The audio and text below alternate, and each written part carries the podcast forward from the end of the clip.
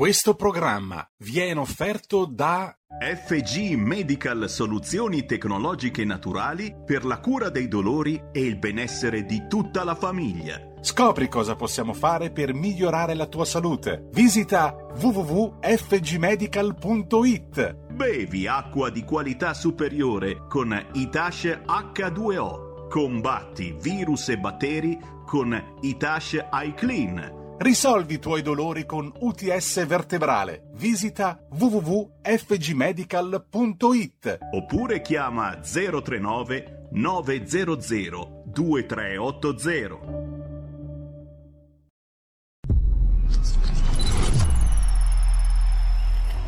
Va ora in onda Zoom, 90 minuti in mezzo ai fatti. Conduce Antonino Danna. Amiche e amici miei, ma non dell'avventura, buongiorno. Siete sulle magiche, magiche, magiche onde di RPL. Questo è Zoom 90 minuti in mezzo ai fatti. Io sono Antonino Danna e voglio salutare, oltre che eh, naturalmente voi, voglio salutare in plancia comando i nostri boys. E allora, il nostro nocchiero Roberto Colombo e Federico, il menneghino volante, che al solito sono in plancia a fare il loro dovere. Buon lavoro e buongiorno anche a voi. Cominciamo subito la nostra trasmissione, l'appello è sempre quello, date il sangue, chiamate l'Avis in ospedale, serve sempre. Se poi avete avuto una diagnosi positiva Covid, un tampone negativo Covid, andate a dare il plasma iperimmune, chiedete eh, di farlo estrarre perché chi salva una vita salva il mondo intero. Cominciamo subito la nostra trasmissione, tra poco avremo Edoardo Montolli con il suo fronte del blog ma prima si balla. E con cosa balliamo? Con i Cranberries, ladies, ladies and gentlemen. Con Promises 1999. E andiamo.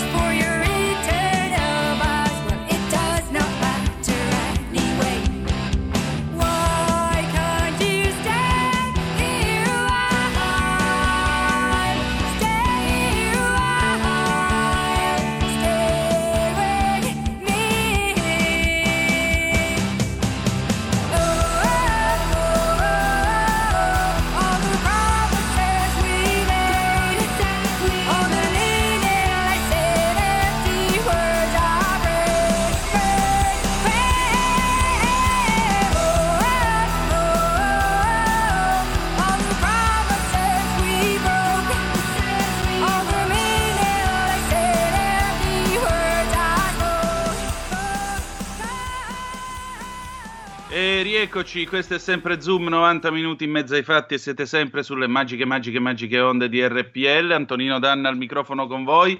Per fronte del blog il nostro Edoardo Montolli. Allora Edoardo, buongiorno, ben trovato. Buongiorno a tutti. Edoardo, oggi facciamo in fretta perché so che per te il tempo è tiranno stamattina. Allora, io leggo dal tuo commento su Cronaca Vera eh, che eh, sostanzialmente le partite IVA è meglio chiudano tutto e chiedano il reddito di cittadinanza, anche perché tu riporti quanto dice al Corriere della Sera Emiliana Alessandrucci, presidente del COLAP, che rappresenta i lavoratori autonomi per partite IVA intorno ai 1000 euro. Se una partita IVA ha dichiarato un fatturato di 50.000 euro nel 19 e un reddito da 25.000 nel 20, ha subito il 50% di perdite. Il governo alla fine darà indietro qualcosa come 1200 euro di rimborso, non per mese, ma per l'intero 2020. Proprio un bell'affare, direi. E intanto il governo si prepara, tra l'altro, ad assumere qualcosa come 125.000 eh, nuovi impiegati pubblici, quindi esatto. non solo chi lavora eh, non viene, diciamo così, tutelato, ma addirittura quelli che vengono spremuti con le tasse servono a pagare nuova burocrazia. E hanno messo un miliardo per il reddito di cittadinanza. Cioè siamo Tac. veramente alla follia dal mio punto di vista, perché insomma, il, il, i, i, i, ristori del, del decreto sostegni somigliano molto più a un'umiliazione, a un'offesa verso il, le partite IVA, gli esercizi commerciali, perché la media sarà per tutti tra i 1.000 e i 3.750 euro, che è veramente una cosa folle. E si dice non ci sono soldi, non è vero, perché appunto assumeranno 125.000 persone, hanno aumentato indiscriminatamente il, lo stipendio degli statali di 107 euro e hanno messo un miliardo per il reddito della, di, di, cittadinanza, cioè per chi non lavora. Questa è veramente la ricetta più antieconomica che si potesse immaginare. Io non riesco a capire perché si continuino a fare queste scelte. Non, per, per andare oltre, vediamo quello che è successo con Pasqua, con le regole di Pasqua. Non si può uscire da un comune all'altro, Tutte queste regole però sono facilmente aggirabili, tranne per chi? Per gli esercizi commerciali che devono restare chiusi e per le strutture turistiche che devono stare chiuse, quelle italiane. Però si può andare a viaggiare all'estero e quindi arricchire le strutture straniere e non quelle italiane. Mi sembra una cosa totalmente campata per aria, una cosa completamente folle, fermo restando che noi, che dobbiamo stare a queste regole che sono, ripeto, facilmente aggirabili, abbiamo scoperto che da un anno firmiamo un'autocertificazione che è carta straccia perché un giudice ha assolto a Milano un ragazzo che aveva mentito sull'autocertificazione. Esatto. Quindi gli unici che sono penalizzati sono quelli che hanno un esercizio commerciale, una ditta, un'impresa, quelli che sostanzialmente costituiscono l'ossatura dell'Italia. A me questa cosa fa veramente impazzire, mi sembra di vivere su Marte, perché poi io sento dire che le priorità sono lo ius soli, cioè, sono cose lunari, no? mentre la gente esatto. non, non, non, sa più come tirare avanti e viene umiliata da mille euro di mancia, è una cosa veramente folle. Conviene a quel punto chiudere, prendere il reddito di cittadinanza senza impazzire, arrivare alla fine del mese, cosa fare, le tasse, non tasse. Si chiude. Si esatto. chiude e poi voglio vedere eh, che cosa farà lo Stato come farà ad assumere tutte queste persone, perché i soldi ci sono per assumere, ci sono i soldi per aumentare i tetti degli statali, ci sono i soldi per il reddito di cittadinanza. Per chi non ci sono i soldi? Per le persone costrette a chiudere dal governo e a pagare le tasse da quello stesso governo che gli impedisce di lavorare. Follia. Esattamente. La cosa più incredibile è che alla fine si sta realizzando un vecchio sogno di Beppe Grillo, il quale addirittura aveva parlato, se non ricordo male, non di reddito di cittadinanza, ma addirittura reddito per nascita per chi si trova a nascere in questo paese e quindi un sussidio a prescindere se lo deve prendere. Per cui alla sì. fine a che cosa serve lavorare se i soldi si possono stampare? Vero, cioè questa è una cosa che è veramente un principio eh, che, che anche economico, no? per la quale certo. insomma, le persone che sono spremute sono sempre le stesse, quelle persone che sono peraltro accusate di evasione perché si trovano le cartelle esattoriali. Cioè, eh, cartelle esattoriali basate spesso soltanto per, eh, sul, sui ritardi di pagamenti, queste persone esatto. devono vivere così, come possiamo dire, malviste dallo Stato che le tratta come delinquenti, mentre lo Stato poi, eh, anziché prendersi le responsabilità delle chiusure e indennizzare come prevede il codice, perché non è una cosa campata per aria, lo prevede il codice l'indennizzo, anziché fare questo li umilia con delle cifre da 1000 euro è una cosa veramente inconcepibile, una cosa che io ritengo veramente offensiva. Io invito tutti a non prenderli, a chiudere e a prendere il reddito di cittadinanza. Lo so che è ah, guarda, è quello che farei anch'io ha una dignità. Il problema è che a palazzo non si sa cosa sia la dignità. Credo che sia un vocabolo sconosciuto. È vero, hai perfettamente ragione. Hai perfettamente ragione, anche perché molto spesso eh, il reddito di cittadinanza scarica dalle responsabilità. Io penso, in questi giorni ho letto uno sfogo su Facebook di un medico, e beh, stiamo facendo le vaccinazioni, però non è che possiamo usare tutto questo personale sanitario, per l'accoglienza e la tenuta dei registri potremmo convocare quelli che prendono il reddito di cittadinanza. Cioè, secondo te uno che sta prendendo 780 euro al mese per stare a casa viene a tenere i registri dove segna che a te ti hanno fatto l'AstraZeneca, poi magari si sbaglia e scrive dose di richiamo Pfizer, si prende una responsabilità del genere ma, per ma, 780 ma, euro, ma non gliene no, frega assolutamente niente. Cosa hai detto? 780 euro al mese, le partite eh. IVA 1000 euro all'anno, cioè una esatto. cosa ma siamo veramente, sembra di vivere su Marte. No, cioè solo in Italia stanno accadendo queste cose, solo in Italia. Sì, è il mondo alla rovescia, è il cosiddetto partito democratico, il partito che dovrebbe fare gli interessi dei lavoratori. Il suo problema è pensare allo ius soli, all'inclusione, anziché pensare alla gente che arriva a sera e non riesce a mettere davvero il pane in tavola, tant'è cioè, vero che finalmente conto? Cioè, qualcuno cioè, lascia l'invenduto no? a disposizione. Io non discuto il principio se sia giusto o meno lo ius soli, non mi interessa, ma in questo momento come fa a essere la priorità? E questa è esatto. la cosa esatto. folle, no? Cioè non può essere esatto. quella la priorità. Chi dice una roba del genere è una persona evidentemente che non ha mai lavorato in vita sua, che non ha subito il lockdown, che non ha problemi di denaro, verosimilmente pagato con i soldi dei contribuenti e quindi appunto eh, senza sudarseli con la propria fronte.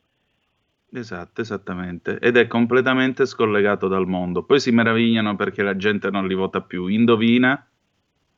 Certo, ma continuerà, credo, ad aumentare la tensione.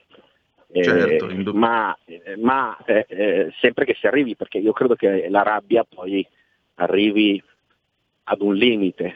Le ultime regole, ribadisco, le ultime regole sulla Pasqua sono una, ancora una volta un calcio nei denti alle strutture turistiche e agli esercizi commerciali italiani, perché si consente qualsiasi cosa, compreso il turismo all'estero, ma non l'apertura delle strutture turistiche, degli esercizi commerciali, tranne per codici, alcuni codici ATECO, in Italia.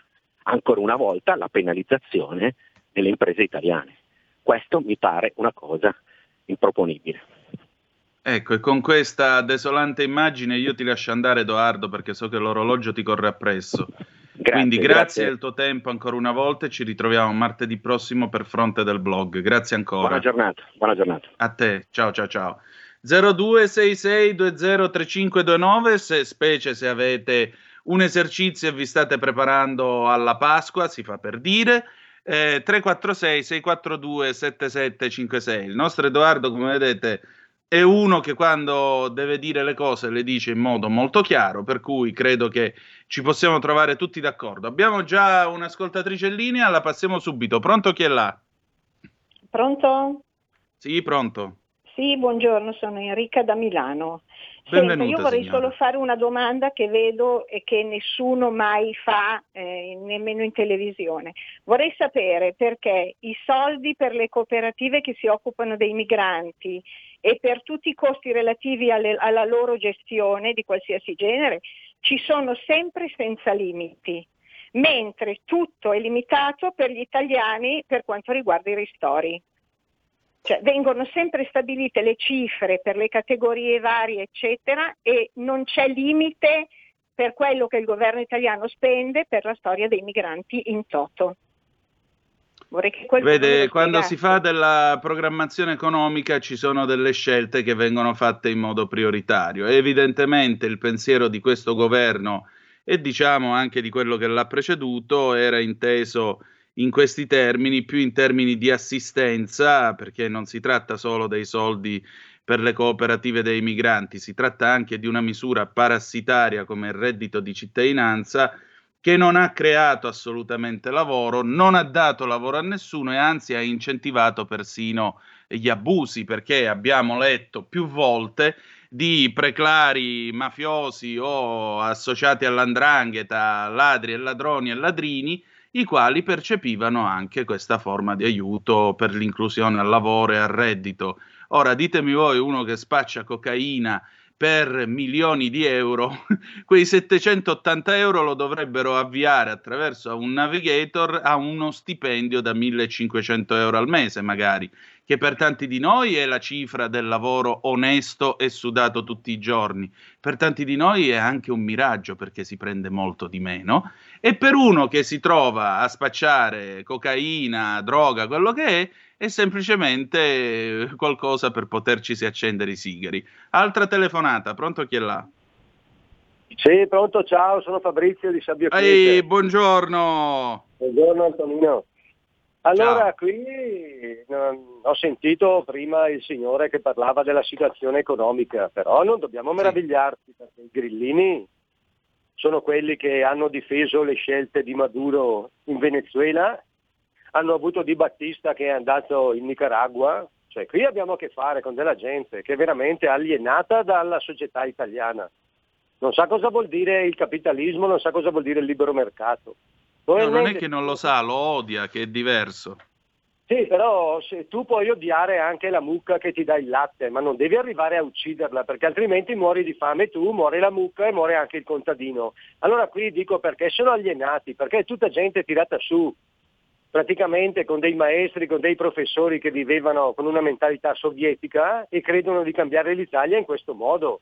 Pertanto qui se non si avrà una classe politica che viene dal lavoro, che viene dalla fatica, che viene che capisce cosa vuol dire guadagnare. Noi ci troveremo sempre questi scompaginati, perché anche il fatto di richiamare Letta che era a Parigi, io non so dove viveva a Parigi, però uno che poi rientra in Italia e mi dice che la priorità è lui Ussoli quando c'è la gente alla fame, qui c'è qualcosa che anche a me fa paura.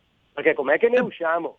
Poi abbiamo preso Draghi, che era il presidente della BCE, il governatore, e anche lui si fa trascinare in queste cose, o hanno deciso che l'Italia deve morire di fame, perché c'è qualcosa che veramente non riesco più a capire. Cioè, l'elemento base di una società al giorno d'oggi è creare lavoro e chi creano solo assistenza, io veramente non so cosa dirti, anch'io sono costernato. Ciao, di saluto. No, è semplicemente il decadimento della classe politica dirigente, della classe eh, che dovrebbe assumersi delle responsabilità e che naturalmente non lo fa più. Noi avremmo avuto bisogno, non ora, ma almeno 25 anni fa, di una Thatcher eh, per chi eventualmente dovesse dire che questa è la radio dell'odio, allora io dirò una cosa che diceva la signora Thatcher: chi è più bravo è giusto che abbia di più. Perché? Perché ha dato di più. E se chi è più bravo è giusto che abbia di più, a cascata ne beneficiano pure tutti gli altri. Perché il punto non è omologare tutti quanti verso il basso, verso la mediocrità. Il punto è valorizzare le persone, spronarle, farle crescere nel merito ma voi che meritocrazia pensate ci sia in un paese nel quale già quando tu bocci qualcuno a scuola si presentano con l'avvocato e ti fanno ricorso al TAR? Di che cosa vogliamo parlare, ragazzi? E il difetto sta nel manico, sta nel manico, non c'è l'idea del merito, c'è solo l'idea che alla fine poi le cose si aggiustano. E no, non va così. Diceva sempre la signora Thatcher, nessuno ricorderebbe il buon samaritano per quello che ha fatto, aveva anche dei soldi per farlo. Altre due chiamate, pronto chi è là? Pronto, sono io. Sì, buongiorno. Ciao, Ciao sono Enzo, provincia di Treviso. Allora, Benvenuto. Mi sono, ben, okay, mi sono reso conto che anche questo governo non vuole bene al popolo italiano. E adesso te lo spiego il perché. Allora, acconsentiamo eh, di andare all'estero a fare dei giorni di vacanza quando, con le nostre attività chiuse, quando si potrebbe benissimo in sicurezza fare l'opposto, aprire in Italia, a vietare i voli all'estero per le vacanze, in maniera che dobbiamo dare alito alle nostre attività. Perché io ho amici ristoratori, ho amici quei bar, sono alla fame, alla fame, alla fame. Ma questo governo, e mi dispiace, perché c'è anche tre persone della Lega che io ammiro, ma porca di quella miseria ragazzi, mettiamoci sulla retta via, ma vogliamo, no, no, vogliamo, vogliono quelli che sono al comando, vogliono rovinare questa Italia, non so mica io, porca di quella miseria, andiamo ad arricchire altre realtà, perché dove vuoi che vadano? Nelle isole spagnole dove vuoi che vadano? Allora quest'inverno le nostre montagne fortunatamente strapiene di neve tutte ferme. Adesso che c'è la possibilità di fare qualcosa, no. Andiamo all'estero, le nostre attività chiuse, no, non so, non so. Eh, chiedo scusa per il mio sfogo, ma, ma, questa cosa qui è una cosa veramente, veramente oscena. Ok, ciao, ti ringrazio, buona giornata. A te, certo che è oscena. Pensate, Boris Johnson, quello che è stato preso per il culo da mezza stampa italiana, no? il cretino, quello che non capiva niente, l'imbecille, eccetera, eccetera, eccetera. L'imbecille non solo il 21 di giugno riapre l'Inghilterra, perché ha, ha vaccinato quasi tutto il paese e si è garantito quasi l'immunità di gregge, ma il cretino in questione, che secondo me è un genio, altro che cretino, Il cretino in questione, come viene sfottuto dalla stampa italiana, perché tanto è un imbecille, del resto è gente che guida a sinistra, quindi figurati come sono strani gli inglesi, mette una multa da 5.000 euro per chi lascia il paese e va fuori. Perché? Perché tu devi proteggere la salute pubblica. Ora immaginate tutti questi che se ne andranno, appunto, come diceva il nostro ascoltatore, alle Baleari, alle Canarie, eccetera, eccetera, sperando siano covid free, e ci arrivano anche i tedeschi dalla Germania. E poi che facciamo? Infettiamo là e qua, oltre al fatto che qua muoiono le nostre, le nostre attività. Allora, cosa si doveva fare? Cosa si deve fare? Accelerare con le vaccinazioni e soprattutto far ripartire la macchina del turismo italiano. Altra telefonata, però breve perché poi dobbiamo andare in pausa. Pronto chi è là?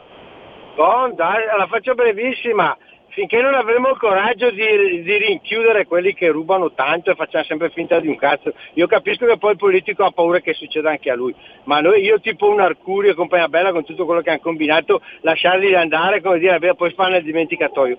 Ed è una delle cause per cui in Italia non cambierà mai niente, perché nessuno ha il coraggio di fare qualcosa a chi fa davvero cose grosse. A me di quello che va a rubare, che ha preso i 10 euro di evasione fiscale, me ne frega un tubo, niente me ne frega. A me interessa quello che invece porta via centinaia di migliaia di euro al giorno in modo che fa diventare poveri tutti gli altri e poi si fa finta di niente, si lascia lì. C'ho ancora qui sul Gozzo il, il carro, il carro eh, come si chiamava? Quello, quello che era, era, della CGL mi pare, che appena hanno detto che si era, aveva, si era triplicato la cosa ha dato le dimissioni irrevocabili il giorno stesso per andare al dimenticatoio. Ha detto io quella lì la pensione gliela tolgo allora forse cambierà qualcosa, se no qui non cambierà mai un cazzo, perché tutti fanno sempre finta di niente, e gli altri vanno avanti a far finta di niente, perché l'onestà e ti ridono dietro. Mio amico marocchino si è sentito dire che è andato, è andato a casa e gli ha detto cosa fai in Italia lavori, ma sei scemo. Gli ha risposto così, quella cosa che lavori, ma te sei, beh, sono 25 anni che è qua a lavorare, lui ci tiene, ma la maggioranza di quelli che vengono qua vengono qua a spacciare, non gliene frega niente, viene qua a lavorare e lo so che non è la totalità, ma si va a percentuali, quando c'è il 70% non fa un cazzo, è inutile dire salviamo tutti per il 30% che lavora, che il 70% pesa troppo per te mantenerlo. Ciao, scusa lo sfogo. Prego, prego. Vast programma, amico mio, diceva il generale De Gaulle a quello che lo fermò e gli disse: Mon generale, ammazziamo tutti i cretini. Eh, vast programma, prendere tutti i ladri, eccetera, eccetera, come se fossero i ladri il problema di questo paese, non tante scelte sbagliate che vengono fatte, scelte che poi paghiamo profumatamente noi altri. Arcuri, che io sappia, non è indagato. Quando anche lo fosse, per il momento sarebbe un presunto innocente. Quindi, prima di dire ha rubato non ha rubato, eh, su questo, nel caso, si pronuncerà la magistratura. Andiamo in pausa, torniamo tra poco con il faccia a faccia.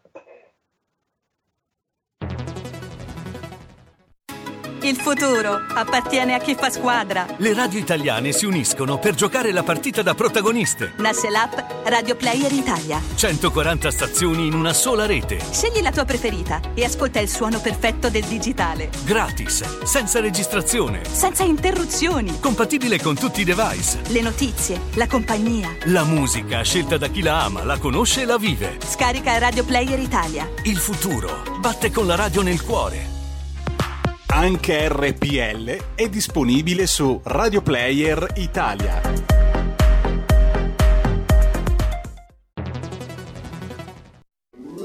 Stai ascoltando RPL. La tua voce libera, senza filtri né censura. La tua radio. Are you drunk enough now to judge what I'm doing? Are you high enough to excuse that I'm ruined? Cause I'm ruined. Is it late enough for you to come and stay over? Cause we're free to love, so tease me. Ooh. I made no promises, I can't do golden rings, but I'll give you everything. Tonight. Magic is in the air, there ain't no science here, so come get your everything. Tonight. I made no promises, I can't do golden rings, but I'll give you everything. Tonight. Magic is in the air, there ain't no science here, so come get your everything. Tonight. Tonight.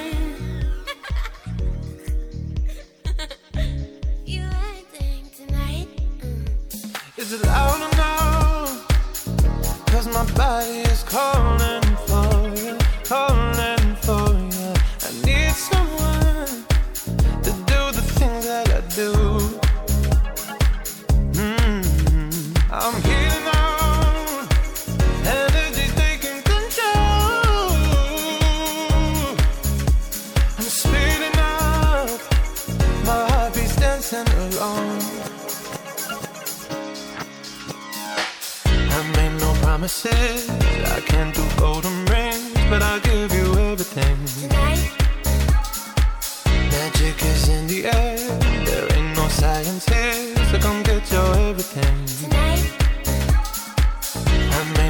promises, I can't do golden rings, but I'll give you everything. Tonight.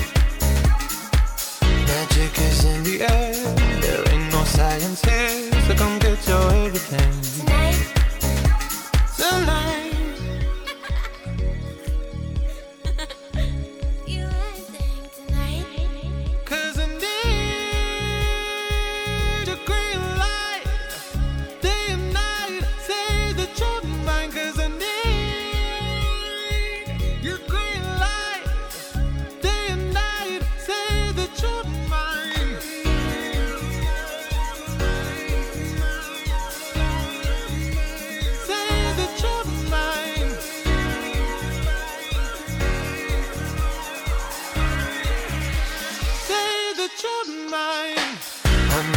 promises.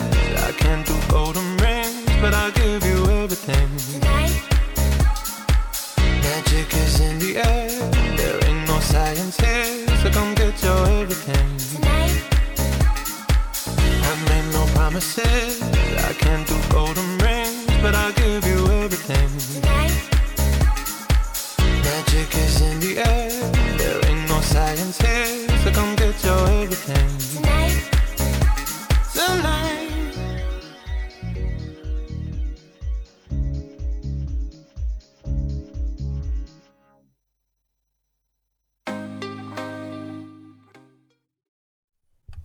Radio RPL ridiamo subito la linea ad Antonino Danna.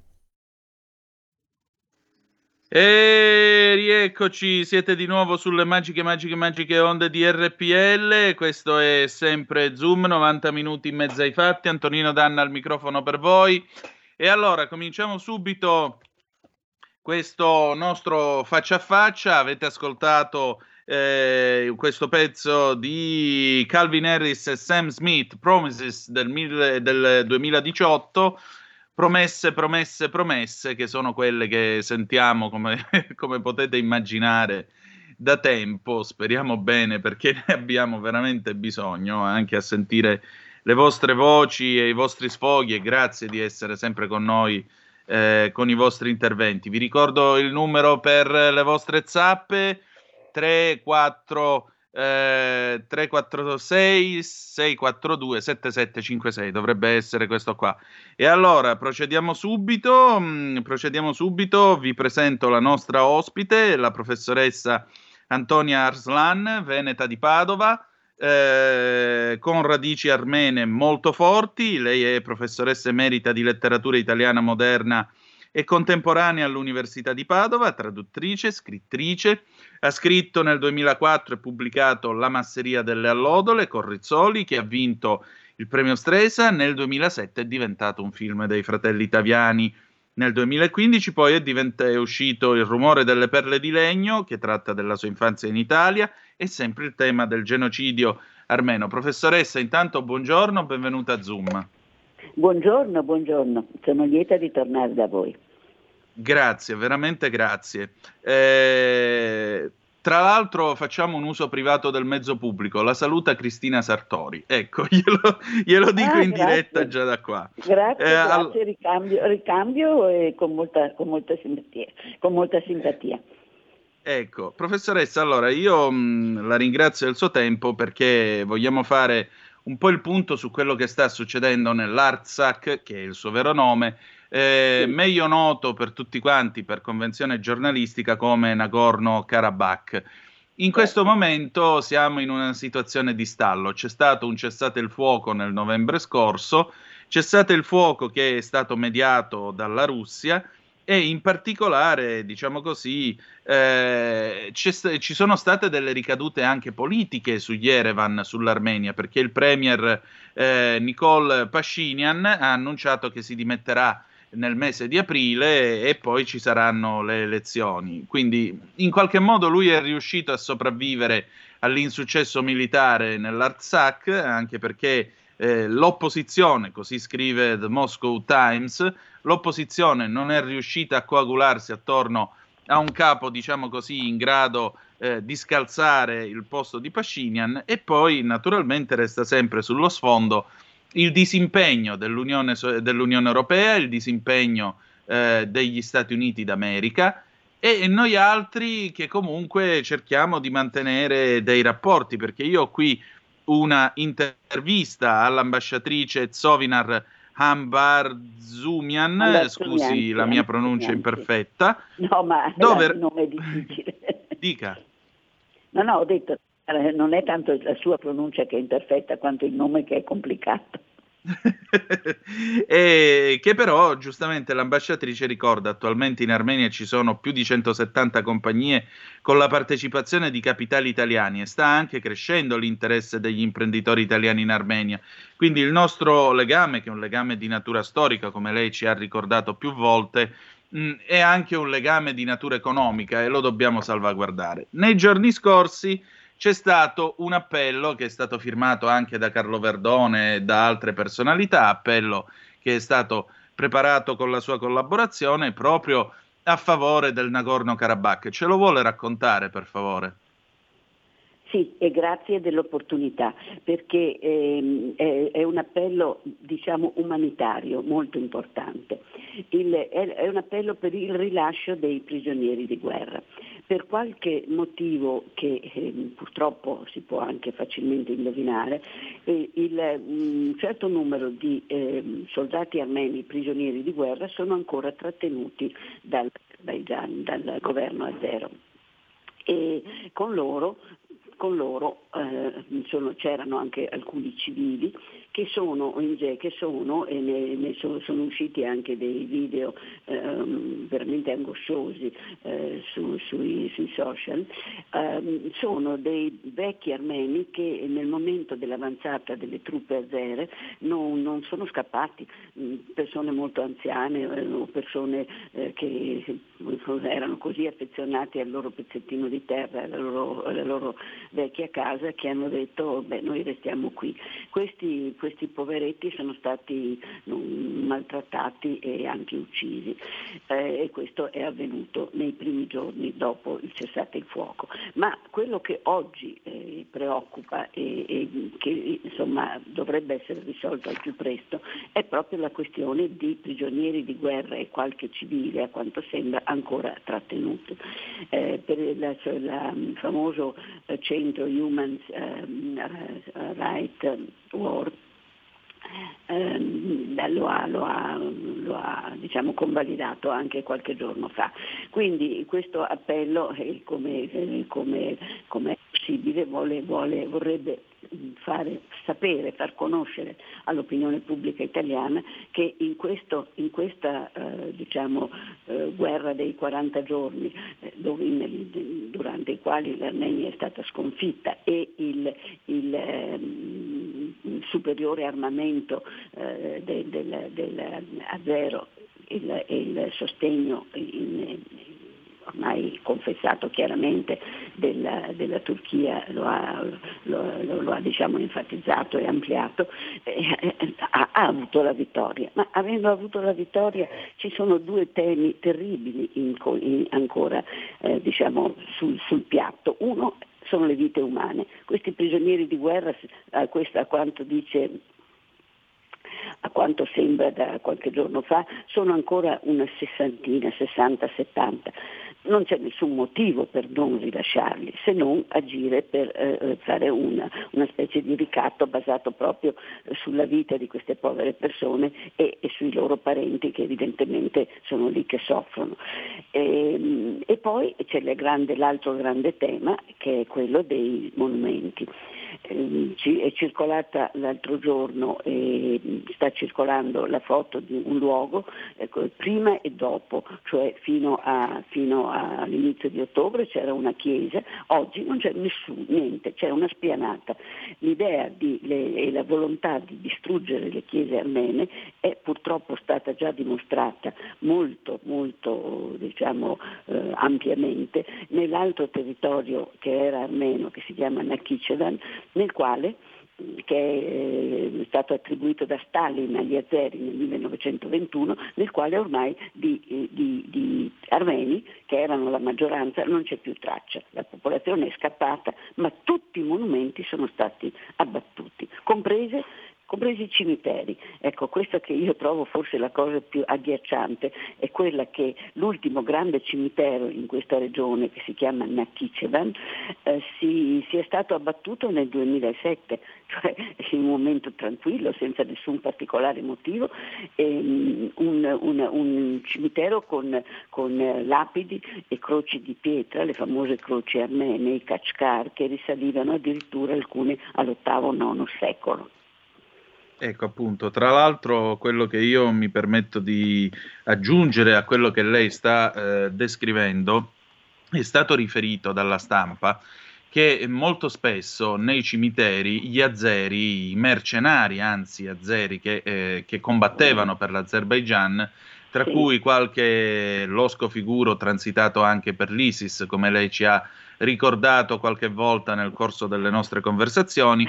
Ecco, qualcuno di questi galantuomini si è anche dedicato allo sport di dissotterrare eh, i poveri morti e strappargli i denti d'oro. Quindi è successo anche questo. Tra l'altro, la chiesa cui acc- a cui accenna la professoressa eh, Arslan è precisamente quella di, eh, scusi ancora la pronuncia, Zoravor Surp Astvatsatin, cioè la chiesa della Madre Maria, eh, come scrive Corazim qua la fonte, e appunto eh, fino al novembre, diciamo così, fino alla, alla guerra del 2020 c'era ancora, dopodiché non so se si può vedere, se lo potete vedere nella radiovisione, vediamo, ecco vi avvicino il foglio, vediamo un attimo se si vede.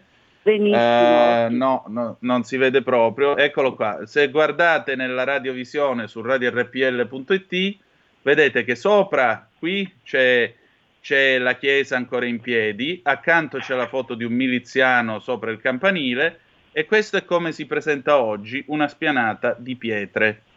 Ne hanno fatto letteralmente un parcheggio. Ecco qua, guardate, non c'è più nulla dove c'era questa chiesa del 200, tra l'altro, a quanto vedo una chiesa dove c'era appunto questa, eh, come possiamo dire, questa devozione molto forte che era sentita, molto sentita dal popolo armeno. Questo arriva da corazim.org, citiamo anche la fonte perché è giusto, citarla. Prego, professoressa.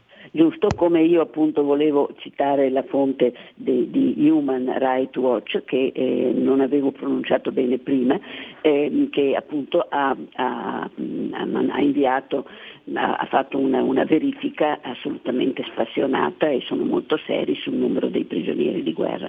E questo non è naturalmente una, una, una questione politica, è inutile politicizzarla, è una questione puramente umana, le persone catturate vanno rilasciate mh, mm, addirittura hanno, hanno diffuso dei, dei, video che dimostrano un trattamento proprio disumano, questi poveri prigionieri di guerra, eh, questi poveri soldatini pre- presi prigionieri perché avevano un armamento estremamente sofisticato i, i, gli azeri e i famosi miliziani a cui lei alludeva erano pare dal numero che alla fine è venuto fuori circa 4.000 ex combattenti dell'ISIS, cioè, cioè personcine per bene che appunto si dedicano a disseppellire i morti per cavargli i denti d'oro effettivamente.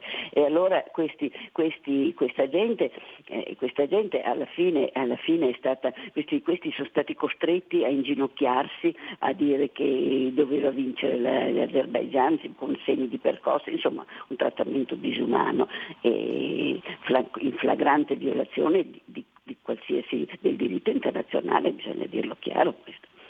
Esatto, e tutto questo accade mentre la Russia, se posso usare un'espressione camilleriana alla Camilleri, ci bagna un panuzzo. Diciamo così, la Russia ha il suo buon gioco in entrambe le parti e l'Occidente fa finta di nulla.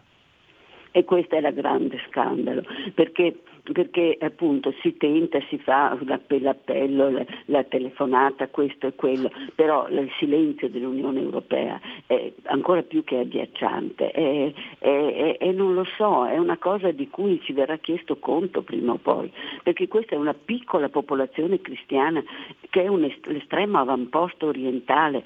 E bisogna anche ricordare i numeri, gli, gli, gli armeni, gli, gli armeni del, del Nagorno-Karabakh, cioè della Artsakh, in tutto, in tutto sono 150.000 metà della mia esatto. città Padova più o meno, quindi sono una piccola popolazione sparsa su per i loro monti che di questo vivono, infatti di per sé de- delle loro montagne, delle loro, delle loro, perché hanno queste piccole pianure ben coltivate, eh, riescono a vivere si era ah. sviluppato anche un certo turismo, si parlava appunto addirittura di un collegamento col club, club alpino italiano per, perché hanno queste montagne stupende, inviolate, mh, mm, di sogno e sono a due passi, a due passi da noi. Allora, insomma, questa gente vuol vivere dove è sempre vissuta, sono in tutto, ripeto, 150.000 e tale è la, la, questa è una notizia anche recente, questi numeri che sto per dirvi, tale è, è la, l'affetto, la volontà di restare nella loro terra che sono tornati indietro, nonostante il rischio, nonostante il fatto che questo cessate il fuoco di novembre sia ancora così, senza i confini delimitati, nonostante, che, nonostante l'atteggiamento un po' da gatto col topo de, de la, della Russia, e per fortuna che c'è peraltro, perché sono i soldati russi che difendono, che difendono i grandi monasteri dell'Artsakh, perché la chiesina che abbiamo visto era piccolina, ma ci sono alcuni grandi monasteri ricchissimi anche di manoscritti, io li ho visitati, mi fa piangere solo il cuore a pensare che che, a pensare che non vengano rispettati, capisce? Perché questo di per sé è, è una specie di, di, di, sale sulla ferita in più, ecco, terribile. Ecco, tra l'altro mh, io vorrei dare un'occhiata anche a questo articolo che ho qui di Kirill Krivoshev del Moscow Times che è stato riportato sì. da Internazionale il 10 marzo scorso. E il collega da Mosca scrive a proposito della posizione della Russia in merito alla questione dell'Artsakh o Nagorno-Karabakh che dir si voglia. Le dichiarazioni di Mosca suggeriscono che il Cremlino rimarrà fuori dalla crisi armena, a condizione che l'accordo di cessate il fuoco del 9 novembre del 20 rimanga in vigore. E non ci sono ragioni per dubitare che sarà così. Il Cremlino sta cominciando a vedere l'Armenia come vede il Kirghizistan e l'Abkhazia. Può darsi che la situazione nel paese non sia chiara, ma non c'è pericolo che prendano il potere dei politici non graditi a Mosca.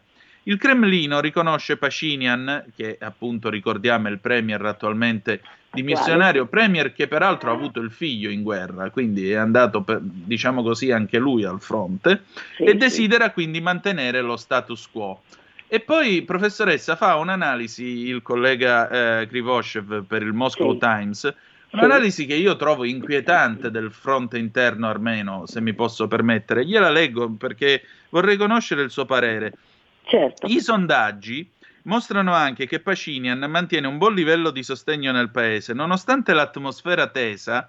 Senta qua, la società armena non è unificata dall'odio per il regime attuale, regna piuttosto l'apatia anche lo scorso novembre, quando le emozioni per la sconfitta erano al massimo, circa il 30% della popolazione sosteneva Pacinian. I risultati di un recente sondaggio sono ancora più interessanti. Agli intervistati è stato chiesto di valutare i politici su una scala da 1 a 5. Pacinian ha ricevuto il punteggio di 2,8 contro il 2 dell'ex presidente eh, Robert Kokarian. Quindi, eh, è strana questa cosa. Beh, non è tanto strana, è, è, è, mm. è quello che lei immagini, sono, sono, piccoli anche loro, perché l'intera Armenia è sotto i 3 milioni di abitanti, loro dicono ancora 3 milioni, ma molta gente è venuta via, diciamo 2 milioni e mezzo, 2 milioni e 600. E, e Pascinian è stato, è stato in pratica visto come colui che svincolava un po' la, la, la nazione dalla eh, eccessiva sottomissione, sottomissione, insomma alleanza con, con la Russia.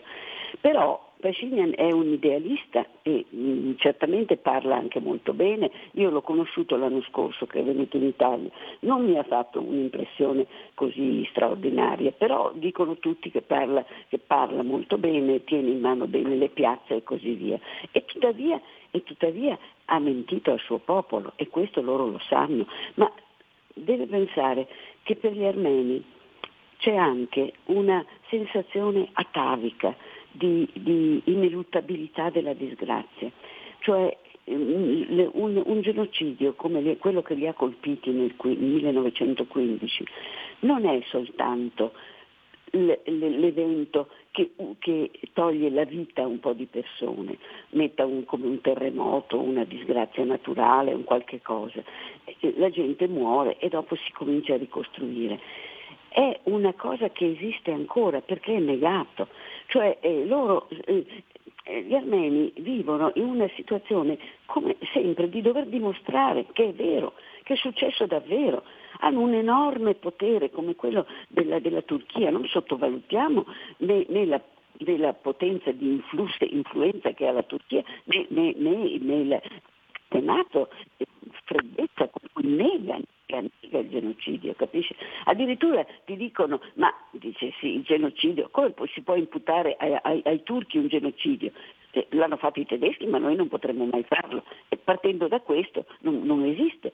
E questo, questa negazione totale è, è, in qualche modo un peso che infatti viene chiamato, il, viene anche nella definizione di genocidio, è la parte psicologica che continua sui nipoti, sui pronipoti e, e, e in questo momento gli armeni si sentono costretti assolutamente a un'alleanza con la Russia perché è la Russia che ha salvato il Nagorno-Karabakh. Quando, quando, l'esercito azero è arrivato vicino alla capitale, che si chiama Stepanakert, avendo conquistato la città simbolo di Shushi, che chiamavano nell'Ottocento la Parigi del Caucaso, che è bellissima, anche se è stata aspramente bombardata anche 30 anni fa, Dopo che è stata bombardata la cattedrale di Shushi, la città è stata conquistata, mancavano 10 chilometri per arrivare alla capitale e lì è intervenuta la Russia, capisce? E lì è intervenuta. Certo. E quindi le, le, gli armeni sanno benissimo che si deve alla Russia il fatto che, di non essere stati completamente travolti. E infatti e, io tra... E, dica, quindi, dica. E quindi eh, no, scusi, eh, aggiungo solo una cosa. Pashinyan ehm, eh, ha, ha, avuto poi eh, quando, da quando è andato al potere, faceva, faceva, cercava di accattivarsi l'Unione Europea, figuriamoci, e, e di fare i dispetti a, alla Russia. E questo, e, questo, e questo, purtroppo in quella condizione non si può fare. Ecco perché, perché però, però, ha avuto il sostegno di, nella famosa rivoluzione di velluto della maggioranza della popolazione che era stanca dei, dei, dei, dei, più o meno boiardi che intascavano soldi. Ecco la situazione, capisci? Quelli precedenti erano corrotti, quello di adesso non è corrotto ma si è comportato male, ha mentito al suo popolo, gli ha detto va certo. tutto bene fino a ieri e poi il giorno dopo ha detto dobbiamo arrenderci. Questo è pesante. Certo, ovviamente. 0266203529 se volete intervenire, oppure 346 642 7756 se volete mandarci i vostri WhatsApp, WhatsApp che dir si voglia. Questo è sempre Zoom 90 minuti in mezzo ai fatti. Antonino Danna con graditissimo ospite la professoressa Antonia Arslan a parlare dell'Artsacco Nagorno-Karabakh. Lei accennava all'ineluttabilità eh, del destino nel pensiero armeno. E infatti il servizio del Moscow Times che io sto citando dice i sondaggi mostrano che solo il 31% degli armeni è favorevole a cercare di riconquistare i territori persi nella guerra. Il 28% è disposto ad accettare una stabilizzazione nel quadro dei confini esistenti, un altro 3% sarebbe pronto a cedere Stepanakert, capitale dell'autoproclamata Repubblica del Nagorno-Karabakh, controllata dagli armeni, solo per porre fine al conflitto. Insomma, eh, gli armeni hanno rinunciato alla lotta. Gli armeni, pensi, sono morti 5.000 giovani e sono stati, sono stati, proprio presi di mira uno a uno dai droni, dai droni forniti dalla Turchia e dai, e dai, missili di ultima generazione del genero, mi pare, sì, genero di, di, di Erdogan. E capisci, si sentono veramente abbandonati, soli e pensano cosa possiamo fare, cerchiamo di sopravvivere, di nasconderci, sopravvivere in qualche modo, infatti è un 3%, cioè una minima percentuale che, che abbandonerebbe addirittura Stepanakert, ma non bisogna sottovalutarle queste cose secondo me. Certo. Professoressa, abbiamo una telefonata per lei, la passiamo subito. Pronto, chi è là? Ciao Antonino, sono Marco da Mantova. Oui, buongiorno. Buongiorno a te, per me è sempre un piacere ascoltare la professoressa di Padova. Allora, che, che, mi, ha un, mi ha fatto tornare alla memoria un articolo che ho letto la settimana scorsa su un giornale online, penso che fosse Inside Over, dove si diceva appunto a proposito di armamenti che l'esercito del, dell'Armenia era male armato anche perché il Pacinian avrebbe acquistato sì gli ultimissimi Sukhoi della, del, del, della Russia, ma senza missili, quindi praticamente inservibili. Ma al di là di questo, allora, parliamo, si parlava poco fa di collegamenti tra l'Italia e di possibili collegamenti tra interessi turistici italiani e l'Armenia o il Nagorno-Karabakh.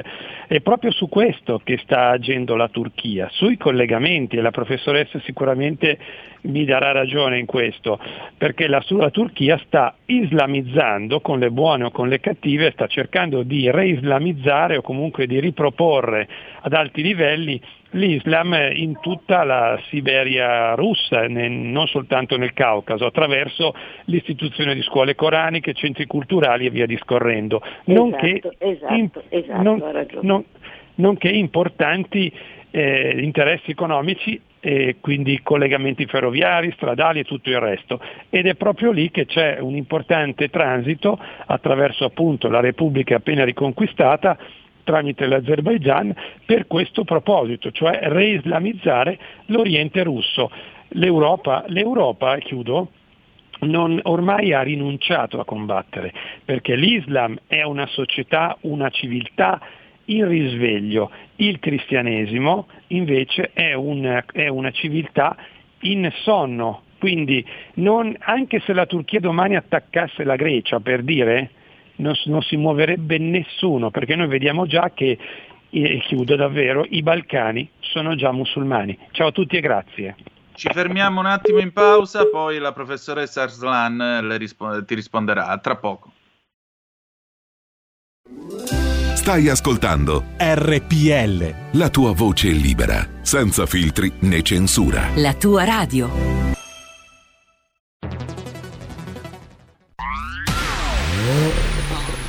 Auto nuova fiammante col suono nuovo. È il DAB Plus che si sente a tuono. La provi e senti subito com'è che va.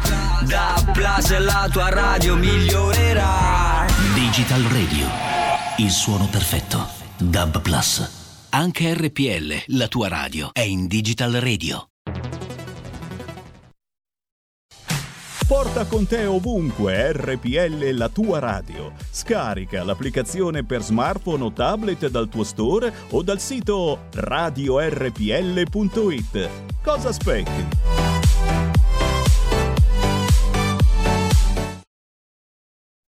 La linea ad Antonino Danna. Grazie Federico, rieccoci, siete sempre sulle magiche, magiche, magiche onde di RPL, questo è Zoom 90 minuti in mezzo ai fatti, Antonino Danna al microfono. con graditissima ospite la professoressa, nonché scrittrice Antonia Arslan. Stiamo parlando appunto del Nagorno-Karabakh, nome più corretto sarebbe l'Artsakh. Professoressa, allora il nostro eh, Marco D'Amantova ha detto la sua, insomma, l'idea è anche quella di una eh, islamizzazione da parte della Turchia, imposta dalla Turchia anche del cuore dell'Europa e se mi posso aggiungere, visto che parliamo di penetrare fino alla Siberia, significa anche andare a toccare l'altro polmone del cristianesimo, come lo chiamava Papa Wojtyla, cioè toccare anche eh, la Chiesa ortodossa. Ma è possibile che i russi non si rendano conto di una situazione del genere? danno benissimo conto, ma calcolano anche, calcolano, calcolano anche mosse e contromosse. Per esempio, storicamente Russia Uh, Russia e, e, Turchia, cioè impero ottomano, sono sempre stati, impero russo e impero ottomano sono sempre stati nemici acer- acerrimi e lo sappiamo, eh, sono, sono, la storia ce lo dimostra lungo i secoli.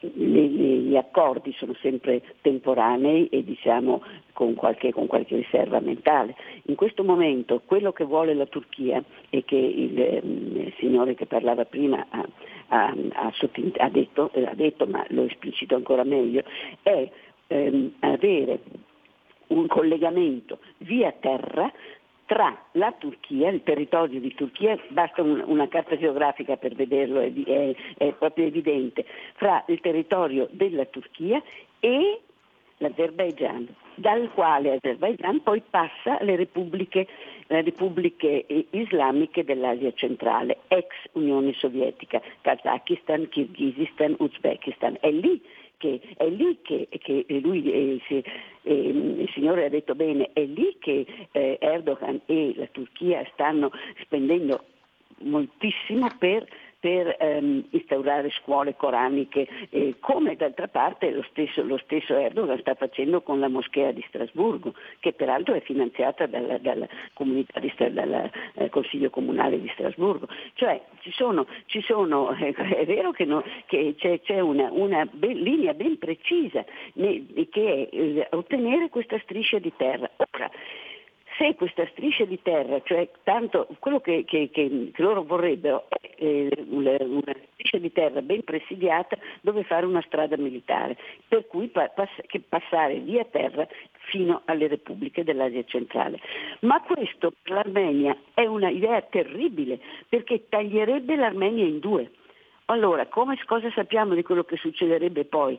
L'Armenia, L'Armenia, di sopra, la strada militare sarebbe ovviamente presidiatissima dall'esercito turco, che è uno dei più forti del mondo, fra l'altro. Cosa poi succederebbe a quel pezzetto di Armenia sottostante, che è quello dove l'Armenia ha il suo collegamento con l'Iran? E con l'Iran, ecco. dall'Iran e con l'Iran ha un, ha una, una, un polmone anche eh, fondamentale per la sua sopravvivenza, perché è da lì che gli arriva il petrolio. Bella domanda. Abbiamo una telefonata per lei, professoressa. Pronto? Chi è là? Sì, eh, sono io. Ciao, benvenuto il Manzoni dalle Canarie. Hola, no, senti, senti, ho preso la linea per fortuna, perché è difficile prendere la linea. Eh, comunque, vabbè, il mio discorso è diverso di quello di cui state parlando voi. Eh, mm. sui giornali di oggi o di ieri, eh, gli italiani vanno in vacanza alle Baleari o alle Canarie. Allora, alle Canarie non arriva nessun aereo, non arriva nessun aereo. Quello che scrivono sui giornali italiani, che arrivano gli italiani alle Canarie, non arriva nessun aereo. Oggi l'unico aereo straniero che arriva arriva a Stoccolma. Punto. Allora è inutile che scrivono queste cazzate in mani che si può andare all'estero. Sì, si, si può andare all'estero, però fatto sta che qua non arriva nessuno. Io mi occupo di quel mestiere. Io mi occupo di quel mestiere, ho tre appartamenti, non c'è una massa di prenotazione, neanche a 10 euro la notte, non viene nessuno. Ciao. Buona giornata, grazie. Buona giornata, grazie, grazie sì, certo. Professoressa, tornando a noi, io ho qui da notiziegeopolitiche.net questa intervista con appunto l'ambasciatrice eh, Ambar Zumian, la quale tra l'altro lascia intendere quello che lei dice a proposito eh, delle strade e dei collegamenti, perché l'ambasciatrice dice eh, l'articolo 9 della dichiarazione trilaterale sul cessate il fuoco del 9 novembre scorso, quindi tra Azerbaigian, Armenia e la mediazione dei russi, recita tutti i collegamenti economici e di trasporto nella regione saranno sbloccati. Lo sblocco delle comunicazioni andrà non solo a vantaggio dell'area armeno-azera, ma anche di una regione molto più ampia Tuttavia, senza fiducia e un'atmosfera adeguata, tale provvedimento è destinato al fallimento, dice l'ambasciatrice. Come immagina la circolazione sicura delle persone e lo scambio di merci quando ci sono ancora diverse dozzine di prigionieri di guerra detenuti nelle carceri azere, sottoposti a trattamenti disumani, torture e sofferenze con accuse assolutamente fasulle?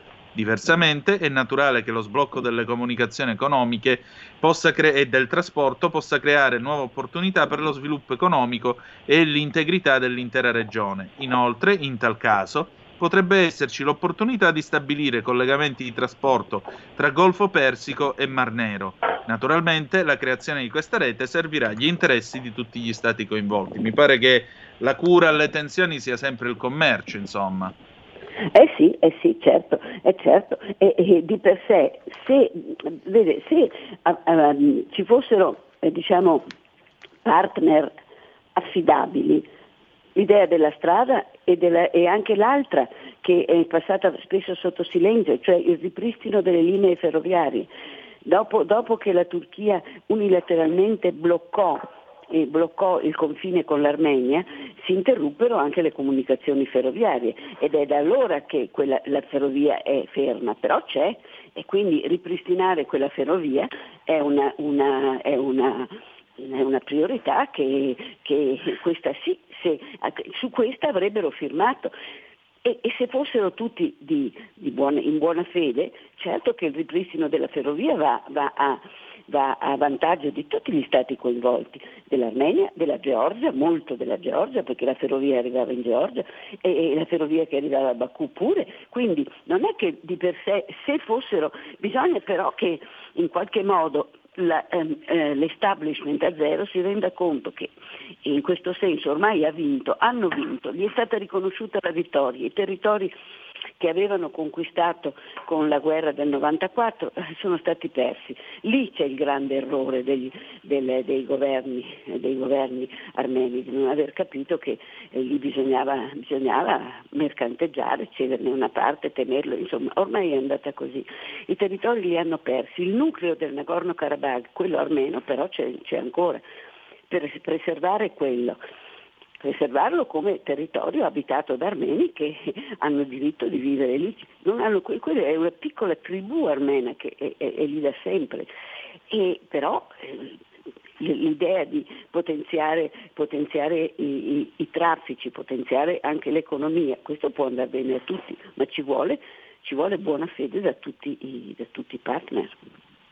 Esatto, quindi insomma ci vuole anche la mediazione di un, monus, di un modus vivendi che garantisca dei e diritti lì, agli armeni esatto, presenti sul lì, territorio dell'Artsakh. L'Unione Europea fallisce clamorosamente.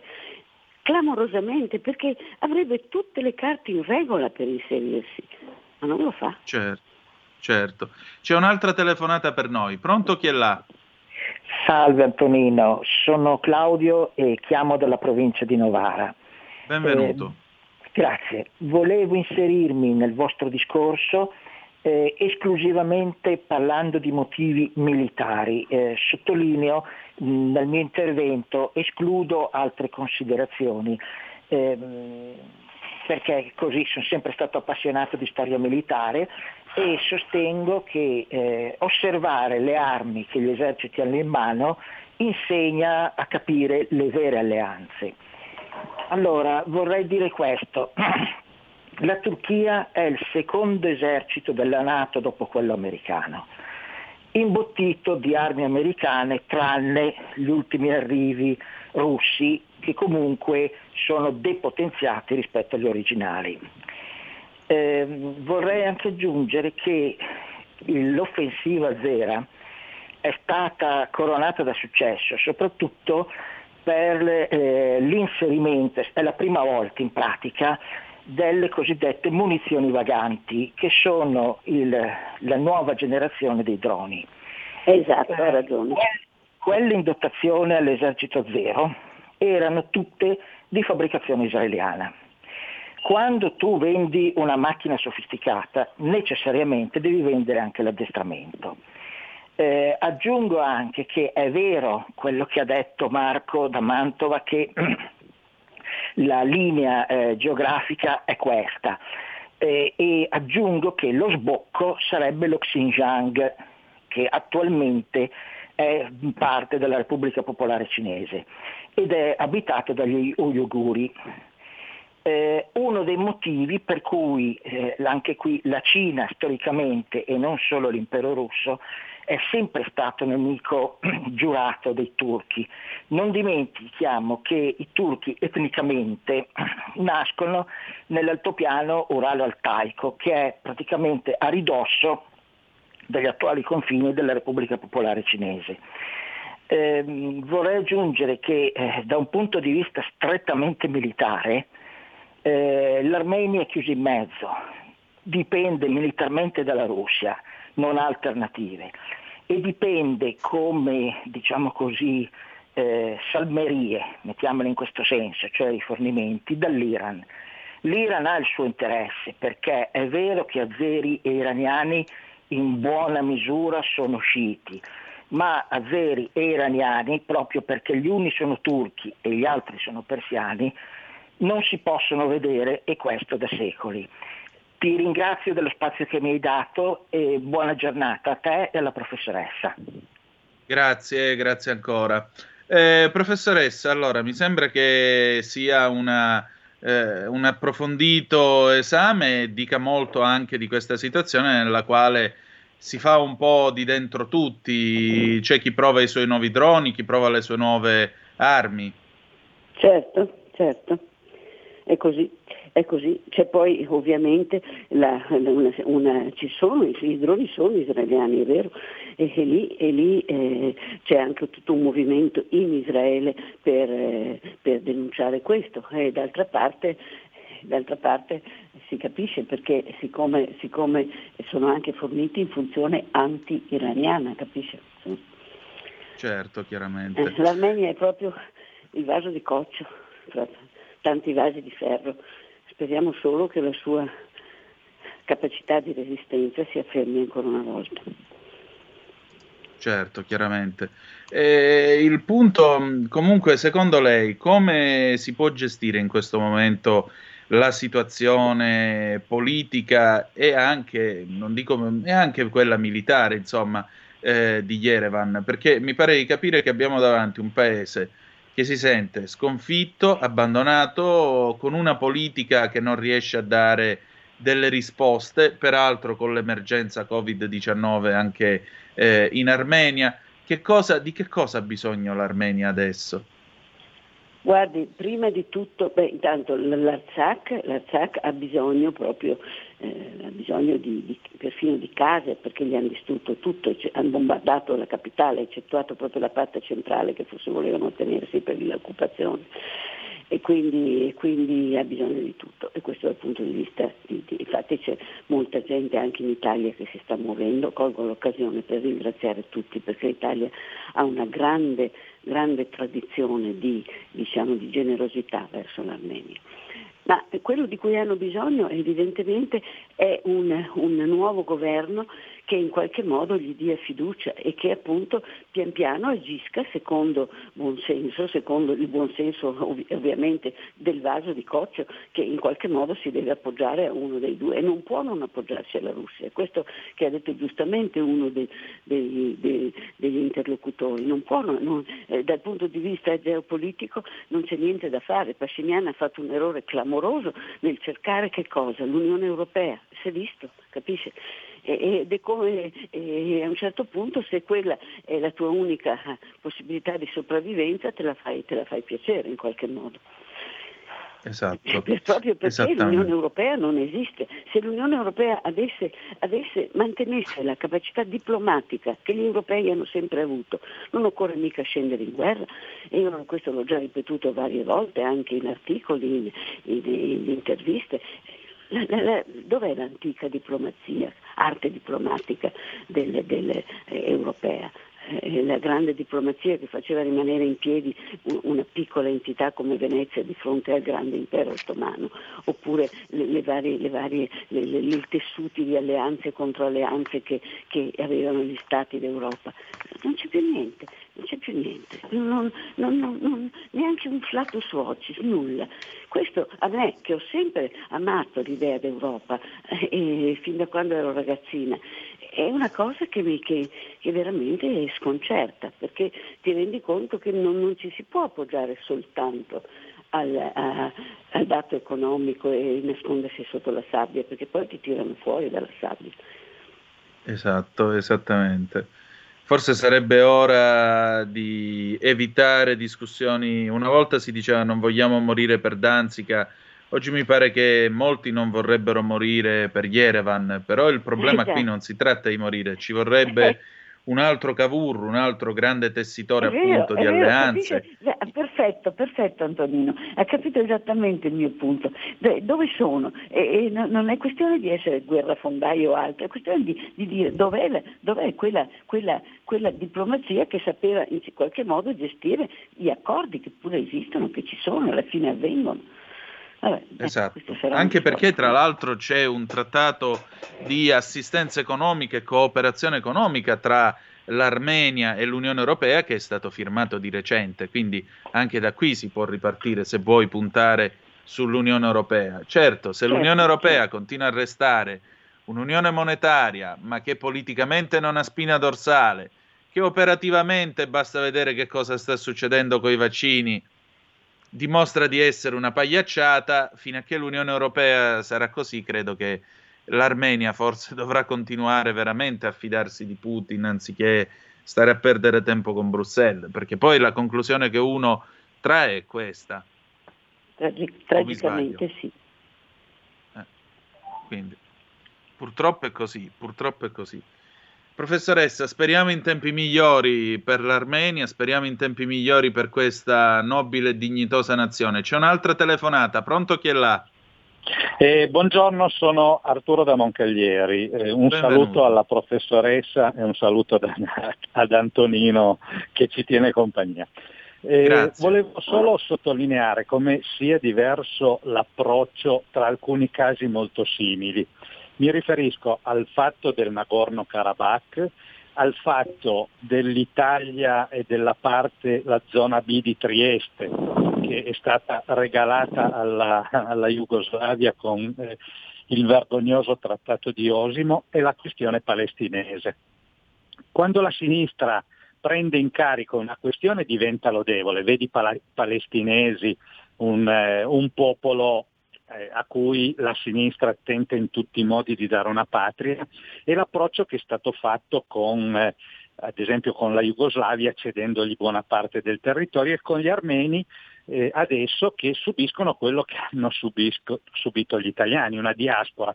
Allora perché quando uno Stato perde una guerra deve cedere il territorio e questa regola non vale per i palestinesi. Allora, il problema è l'omologazione culturale, l'omologazione di pensiero che tenta di fare la sinistra.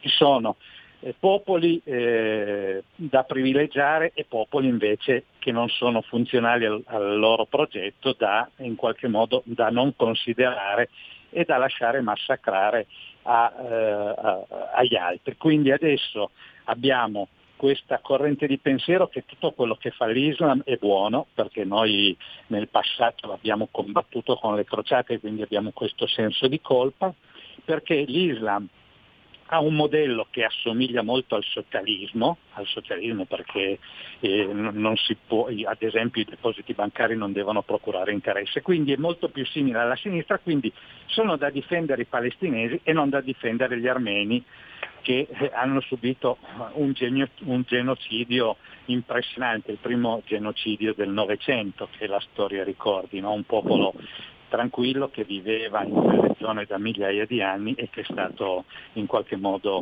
eh, spazzato via, come sono stati spazzati via gli italiani dall'Istria e dalla Dalmazia e questo è, è quello che in qualche modo mi sento di, di, di, far rilevare. Non so se la professoressa condivide questo pensiero. La ringrazio moltissimo, ringrazio Antonino e ringrazio Radio Padania. Buona giornata. Grazie, grazie. Professoressa, le chiedo una risposta breve perché eh, siamo sì. proprio in chiusura. Risposta brevissima. Io ho sempre seguito e eh, apprezzato e sono molto amica di profughi dal, dall'Istria e dalla Dalmazia perché la loro situazione e il disprezzo con cui vennero accolti in Italia a suo tempo purtroppo parla da solo. Poi, eh, poi eh, tutto il resto naturalmente eh, lo sappiamo, ma sulla Istria, sui profughi istriano-dalmati su questo posso dire che ne ho sempre parlato. Certo. Professoressa, grazie del suo tempo e grazie di essere stata con noi. Grazie a lei, grazie caro.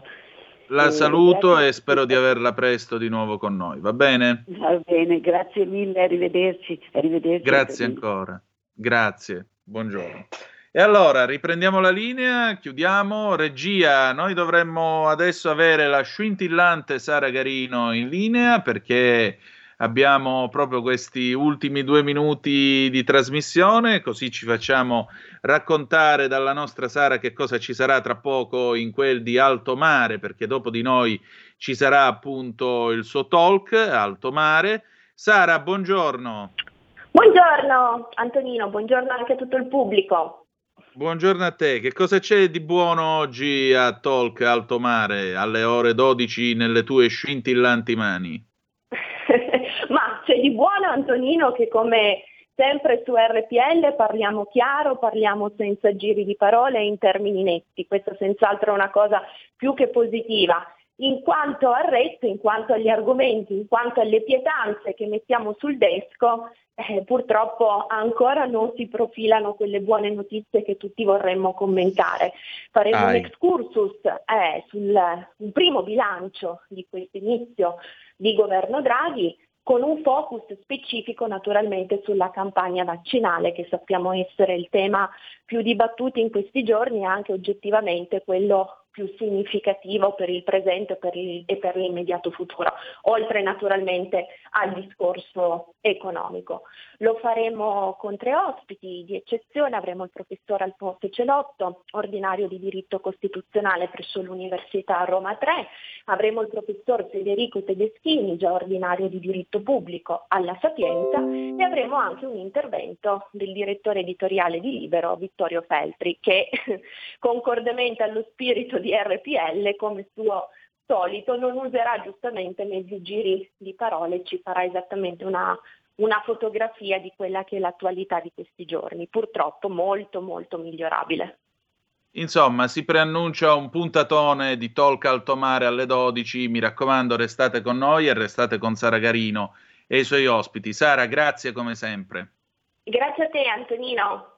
Ti saluto, ciao. E allora, noi chiudiamo qui, ci risentiamo domani alle 10.35 trattabili, dopo la sigla andrà in onda una bella canzone d'amore, Tu non mi basti mai di Lucio Dalla del 1996. Che dire di più, domani ci si ritrova alle 10.35 sulle magiche, magiche, magiche onde di RPL e ricordate che the best is yet to come, il meglio deve ancora venire. Vi ha parlato Antonino Danna, buongiorno. Avete ascoltato Zoom, 90 minuti in mezzo ai fatti.